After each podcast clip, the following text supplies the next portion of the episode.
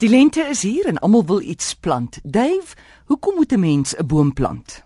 Mens plant bome amore soos ek van tevore eendag vir jou gesê het omdat ons siele het, want dit doen jou siel goed. Maar bome doen natuurlik veel, veel meer as dit. Bome maak suurstof, weet soos gras en ander plante, maar sal jy nie lekker voel as jy weet jy's omring deur klein suurstoffabriekies nie. Al is dit in 'n stad, gaan staan naby een en half diep asem. Bome maak die grond skoon. Hulle neem swaar metale op. Jy moet natuurlik dan nie die boom eet nie of verbrand nie, maar hulle kan werklik grond uh skoon maak. Veral na jy met mynbou besig was, kan jy baie geselekteerde plante aanplant en hulle sal die grond vir jou reinig.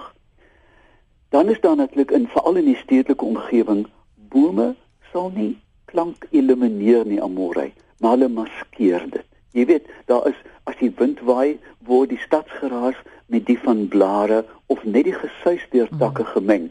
En dit laat mense dink jy's op 'n ander plek. Skielik hoor jy 'n boom, jy hoor 'n blaar, jy sien 'n blaar val en hierdie ding neem jou na 'n geboorteplek, na 'n plaas, na 'n lekker vakansie, alles in jou verbeelding. Bome stop natuurlik stormwater wat die grond kan erodeer. Hoe meer bome jy plant, hoe minder erosie is daar. Ons weet mos almore as jy te veel afkap, verdwyn die grond voor jou oë, veral in die trope. So op 'n sypaadjie teen 'n helling, 'n planteboom, hy hou die grond vir jou vas. Maar dan veral deesdae met ons groot beheptheid met koolstof. Dis presies wat bome op hulle beste doen. Hulle sekwestreer koolstof, hulle vang dit vas. Kyk, jy sal die res van jou lewe moet bome plant om al die koolstof af te absorbeer. Maar natuurlik, elke boom help. En hoe meer jy plant, hoe meer regverdig jy in 'n mate jou bestaan as jy 'n verbruiker is en natuurlik 'n produsent en natuurlik 'n produsent van koolstof. Hulle maak die lug skoon want hulle absorbeer CO2, met ander woorde gasse wat ons as uitlaatgasse beskou. Die beste die allerbeste amore bome gee skade weer en koelte hemel kyk na die die ongetemde onbeheerste ontwikkeling van klein dorpies en plakkerskampe as jy net elke 15 meter 'n boom plant elke 50 meter elke 500 meter dit breek die landskap hier kan 'n kind in sy wieggie lê hier kan 'n ou mens rus hier kan iemand droom onder 'n boom. En, en weet kinders amore as jy 'n boom se takke afkap sê net maar jy snoei. Jy kan 'n kind mos nie keer nie hy wurm onmiddellik tussen die takke in en maak vir hom 'n huisie en loer tussen die blare vir jou uit. Ek onthou altyd as kind het ons rivier toe gegaan en vir ons takhuise gemaak ek droom nou nog oor daai takhuise dan natuurlik windbreuke mense wat blootgestel is aan ernstige wind boere weet dit mos windlanings as jy 'n boom strategies in die suidoos plant, het jy 'n windstilte hoekie waar jy kan braai of gesellig wees of eenvoudig net droom.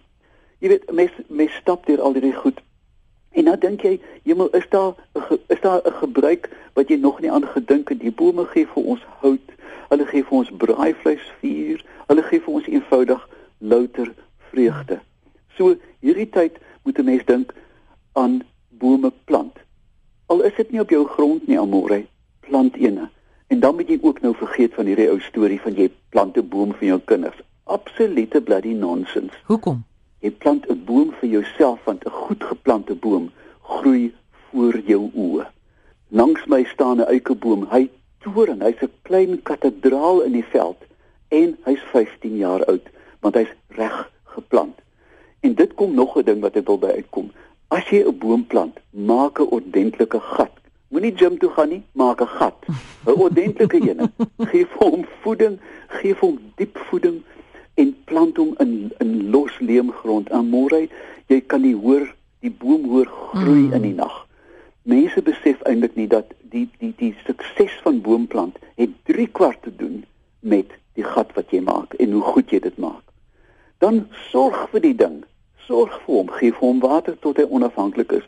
Bome se wortels weet waar water is, hulle kry dit ook gou. En dan miskien om af te sluit, ek het in my testament gesê, strooi my as onder 'n boom wat aan die publiek skade weer gee. Ek wil eintlik so tussen die wortels onthou word dat ek altyd in my lewe en ek het dit gedoen. Ek kan dit met groot trots sê. Mm. Ek was lewenslank 'n boomplanter en dit is eintlik my nalatenskap. Aldus Dave Peppler en jy kan hom kontak by by oompie by iafrica.com.